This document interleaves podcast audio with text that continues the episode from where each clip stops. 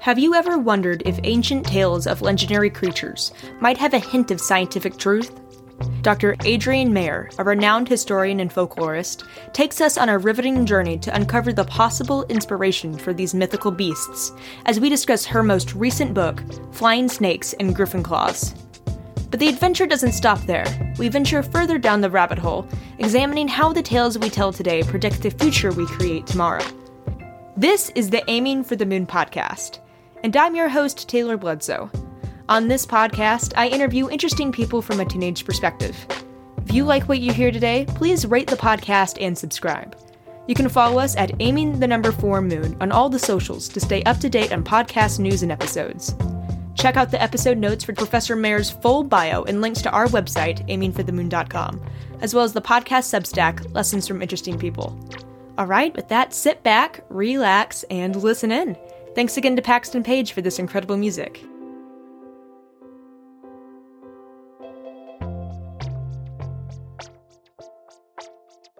Well, welcome, Professor Mayor, to the interview. Thank you so much for coming on. Thank you for having me. Thank you. So, you are a historian and um, folklorist, and you study basically how the origins of myths, the scientific origins, and what you think influenced how these myths were created. And right. is that a good way to re- represent your work? Yeah.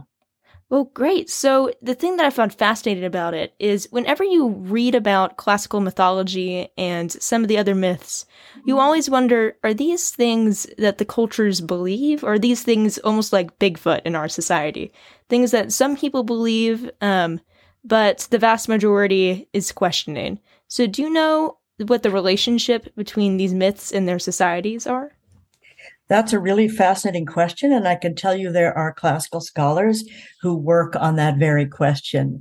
And of course, we don't really know because um, so much literature and art from classical antiquity has been lost. I mean, we only have what tip of the iceberg things that have survived texts that uh, have survived and it's, and it's, random whether or not they survived or not. And um, it even um, even the art which can really help us understand what people believed in or or like what kind of stories they like to listen to um, even that is really patchy and and random. Um, a curator of ancient vase paintings at uh, at the Getty Museum in Los Angeles once told me that of the thousands of vase paintings that have survived, that we have beautiful vase paintings of mythology, and uh, he said that represents about one percent of what really existed in antiquity. So you can see the problem in figuring out what people really believed. Um, I know there is a book. Actually, I can't think of the author's name right now, but it the the title of the book is Did the Ancient Greeks Believe Their Myths? So we don't really know, but this guy has written an entire book on that topic if you want to uh, look further uh, into that. Um, we just don't really know. Uh, I really am interested in mythology because I think it, I'm more interested, actually, I should go back. Mythology about gods, I'm in antiquity I'm not that interested in. What I'm really interested in are legends and um, things that don't actually include the gods, but actually talk about mysterious things in nature or things that seem like they could be true or have a little germ of truth or a little nugget of truth. That's what I'm always looking for, just ferreting out um, just sort of kernels of reality that are embedded in legends and p- popular folklore from antiquity. The myths, all about gods and uh, gods and um, demigods and heroes, that's not really as interesting to me because uh, I don't really know whether people believed in the gods or not. I know they did the rituals, um, as a lot of people practice their religion today. It's the rituals that are most important. But I'm really interested in legends and popular folklore about nature, especially because I think those things would be perpetuated um, if people could see and touch something that seemed real to them that confirm those stories. So that's actually what I'm I'm mostly interested in. So then let's get into that a little bit more. What are some of the origin? What are some of these um, legends? And then what are some of the origins that you've looked into? The one that your book's named after that I read for this are the flying snakes and the griffin claws. Right. So I guess let's just start there. Well, flying snakes has always uh, fascinated me because it was first written about flying snakes, winged serpents, um, supposedly uh, in Egypt or in the area border between Sinai Desert and Egypt, so Arabia, ancient Arabia. And Herodotus is the first to have written about this in the fifth century BC, so about 470 BC. Um, 2,500 years ago, he actually traveled around uh, the Mediterranean and went to Egypt. And he was a really curious guy, and he pestered priests and uh, storytellers and elders and ordinary people about the folklore that he heard in all the various places he went to. Uh, and so he he went. He says in his book, which I'll talk about later because you're going to ask me about what books influenced me, and I love Herodotus. He was so curious. Uh, he said in his writings, I went to Egypt and I went to specifically inquire about the flying snakes of Arabia. And so he actually went to a temple where he heard that um, was dedicated to a goddess of flying cobras. But he also wanted to find out if there were really flying snakes in Arabia.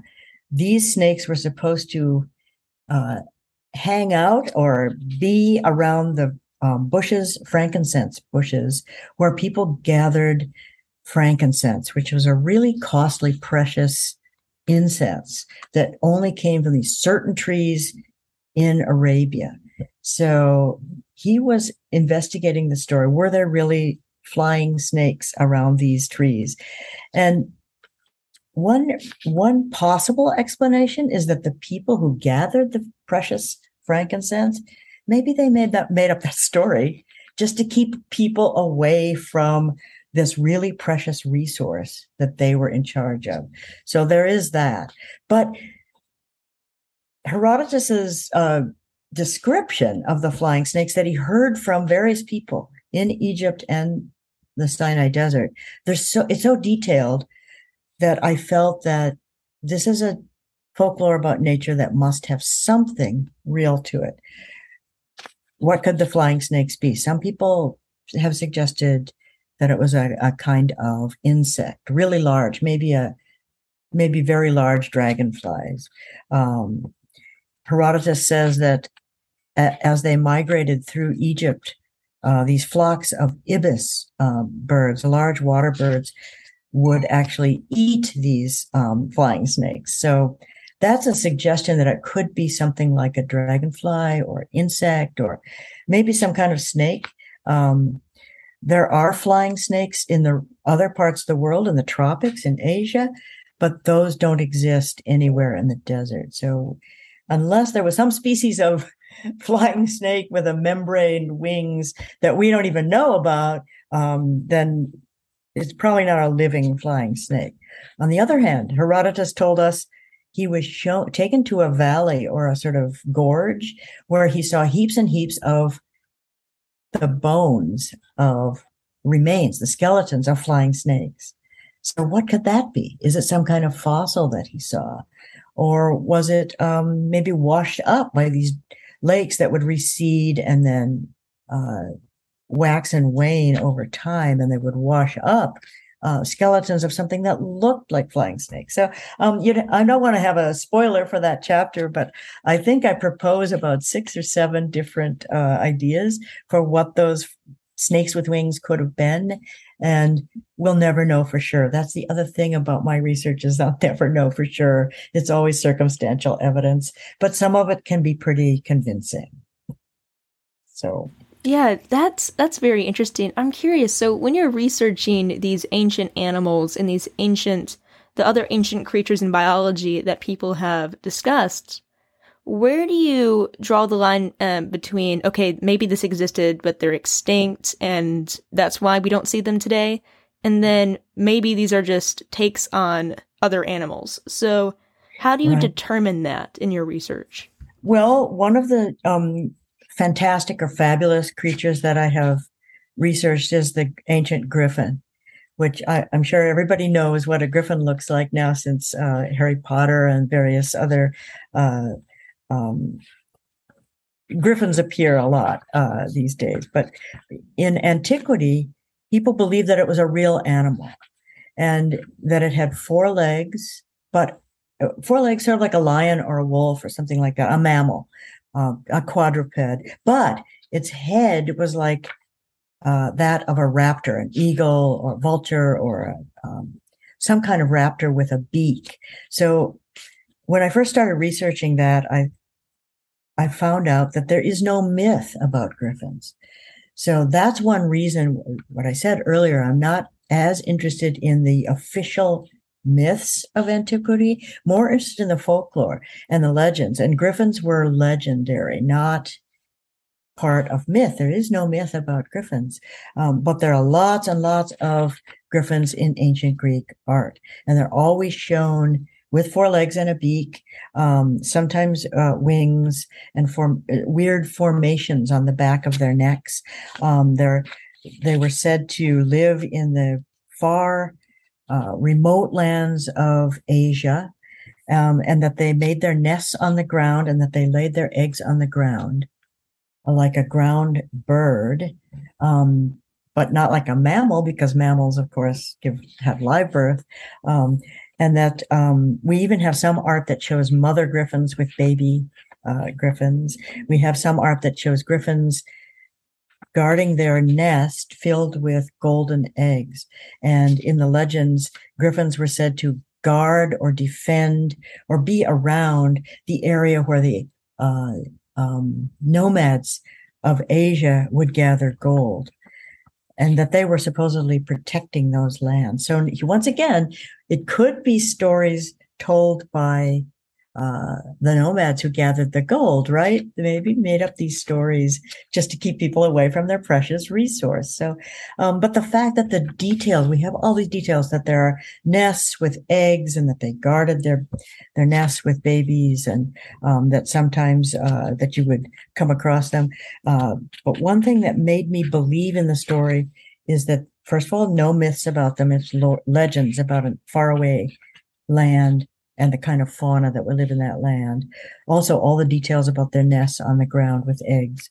And um, no one ever claimed over a thousand years of writing about griffins, Greek and uh, Roman authors, no one ever claimed to see a live one.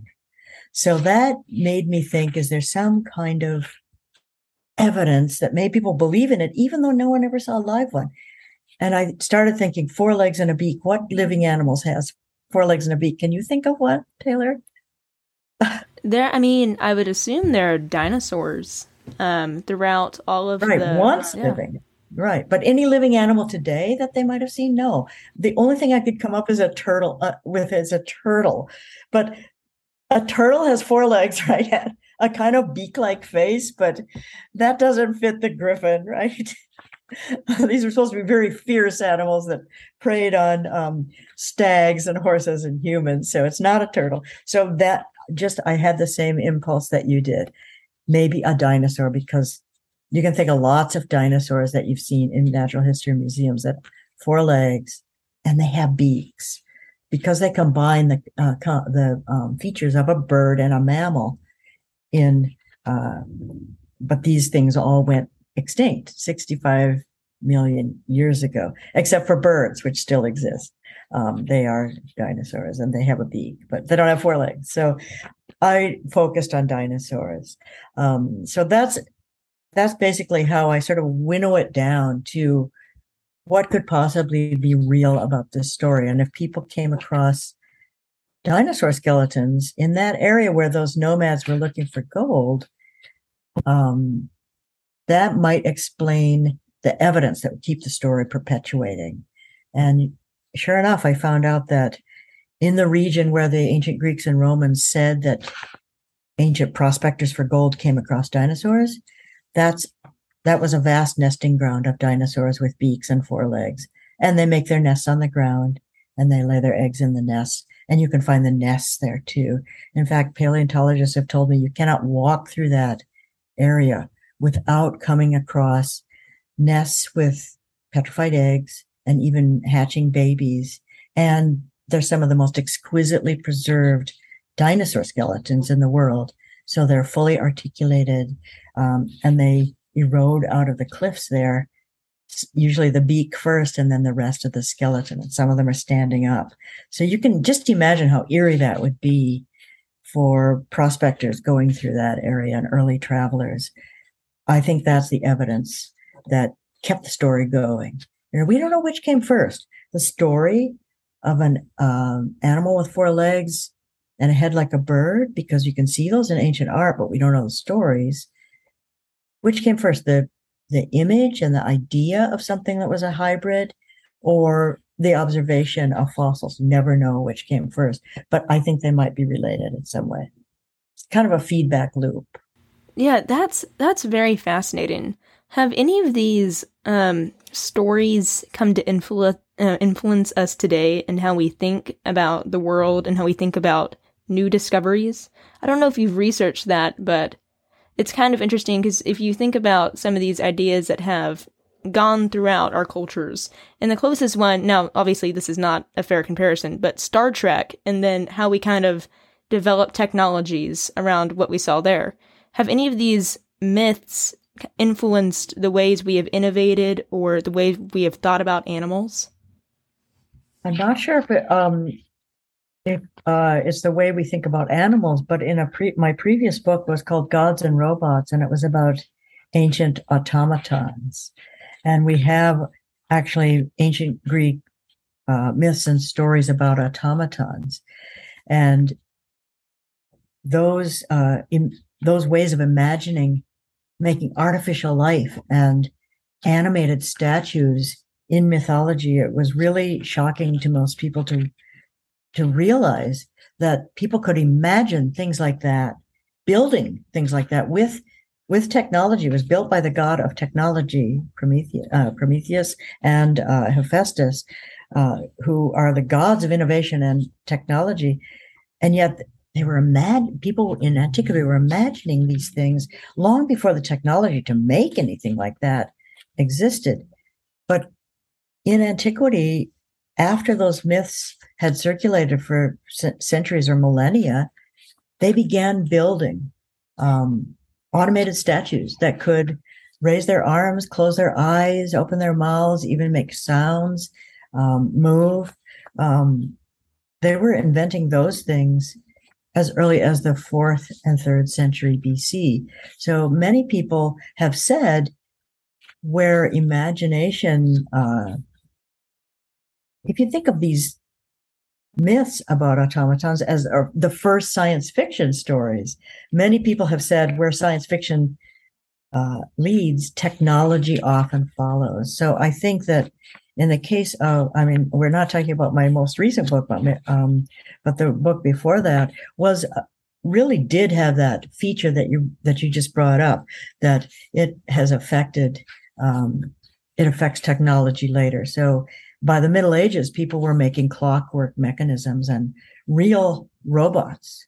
Um, and they were influenced by the ancient stories, ancient myths, and even artistic um, base paintings of of the first robots in myth. So I think that I think it's very true that um, if you imagine uh, ancient sci- science fiction in those myths, that really has affected how how people have um, tried to imitate nature, um, improve on nature, and then even surpass nature. So uh, it doesn't apply to, I think, how we think of animals so much, uh, but it certainly does for technology like Uh, automation and AI. Um, yeah, the other, the last question I had before we wrap up is sometimes throughout cultures you see these similar motifs of folklore and legends that kind of go around. So you have stories about dragons and you have stories about all different kinds of creatures that might have existed. How do you do you explain these by saying that there are that they discovered bones of dinosaurs that they thought were similar Or what do you guys, what do researchers in your area um, say about these similar myths and these motifs? And uh, especially one uh, one um, really outstanding example of that is dragon myths. Um, and dragons are always like this sort of hybrid composite creature of many diff- uh, many many different um, living animals like birds, fish, um, sea creatures, land creatures, uh, even insects. Uh, a composite of that. And in some places, like in China, people can actually you can find links between uh, uh, fossils that are found in China and you know of long extinct creatures and the way they drew dragons. Um, but there are also dragon stories in places where there are no conspicuous fossils. So we don't want to um, put down the storytelling uh, imagination, right? Anyone can come up with uh, a composite creature or monster just by um, a mishmash of of all kinds of features of living creatures that you know about, and then you add some imaginary stuff too. So there are dragons around the world, stories that go back millennia of dragons. And sometimes uh, you can say that discoveries of fossils, perplexing fossils of creatures you've never seen with bizarre uh, features, those might serve to influence or perpetuate the belief seem to confirm a belief in dragons. On the other hand, in places uh, where there are no fossils, those stories are perpetuated. So I, I think that uh, stories about dragons and monsters just arise in the storytelling imagination all around the world in cultures throughout time and place. Um, they don't always have to be uh, influenced or inspired by by fossils. Um, we have great imaginations, and we always have. So um, I think that fossils might uh, help confirm the story, but you don't need that confirmation to keep telling the story. so, wrapping up here with the last two questions we ask all of our guests. The first one is What books have had an impact on you? Well, since I'm a classical um, uh, oriented person, I'm really interested in antiquity. So I have to say that Homer's Iliad and Odyssey um, are really influential to me. And I think that's those are two stories that you can read over and over again throughout your life. You'll always find something new in it. Um, some people read the Iliad for the great war stories, uh, and it, they it has fabulous war stories, but also people notice that when they read it like the third or fourth time that Homer is really, it's sort of an anti war treatise about how awful war is for all generations. That, you know, children dying before the parents, uh, that kind of thing. So you always find something new in Homer. Um, and I mentioned Herodotus uh, my favorite author from antiquity. Um, he's just sort of one of my heroes and guides in writing because he was just insatiably curious. Greek historian, he traveled to exotic lands, interviewed local people. He was like the first anthropologist. Um, he he was always curious, and he asked people about their histories, their languages, their customs, and then he would bring the stories back to to Athens and uh, we have evidence that he actually would read them out loud to, to the Athenians. And uh, in the writings, when you read Herodotus, he sometimes ends a, a, chapter by saying, Well, that's enough about that. And you know that he's, you know, it's almost like he's saying, Go ahead, ask me some more questions. So you know that they started as oral stories. Um, and he kept an open mind and he was often um, skeptical but he could never let a good story go. And I feel like that's a great model for me. So I uh, really love Herodotus. yeah, I haven't read any Herodotus, but we read the Iliad this year for school. Oh, and yeah. It was yeah. very interesting because yeah. it was surprisingly readable. I thought it would be, yes. I, I, didn't know what I was thinking it was going to be, um, but yeah. I was surprised by how readable it was. I don't think a lot of people expect that with ancient works. It depends on if you have an old translation or a new translation. And some of the new translations are really accessible and make it really readable. Um, it's really fun to read it out loud too. Um, uh, and th- as I say, there are so many stories there, and you can take so many different messages from them. Besides just being good stories, they also have things that uh, that are just really significant and important. And that's why it's been perpetuated until now over the millennia. It's they're all very interesting. And wrapping up now with our last question, what advice do you have for teenagers? Uh, well, I guess I would say read. I think reading is one of the most important things you can rely on throughout your whole life. And as a child, I lived in South Dakota and I could not wait until Fridays when the bookmobile, it was like a, a, a van with books in it that would come to my little town. And I would take out as many books as I could. We were allowed three, and finally they let me take out five every week. And I, uh, reading just saved my life because you can, you'll never really be lonely, and there are adventures just between the between the covers of a book.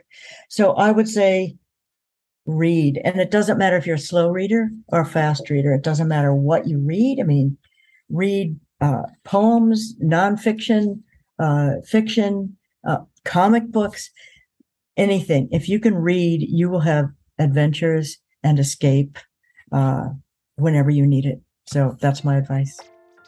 Well, thank you so much, Professor Mayor, for coming on the podcast. I've really enjoyed our discussion. Thank you so much.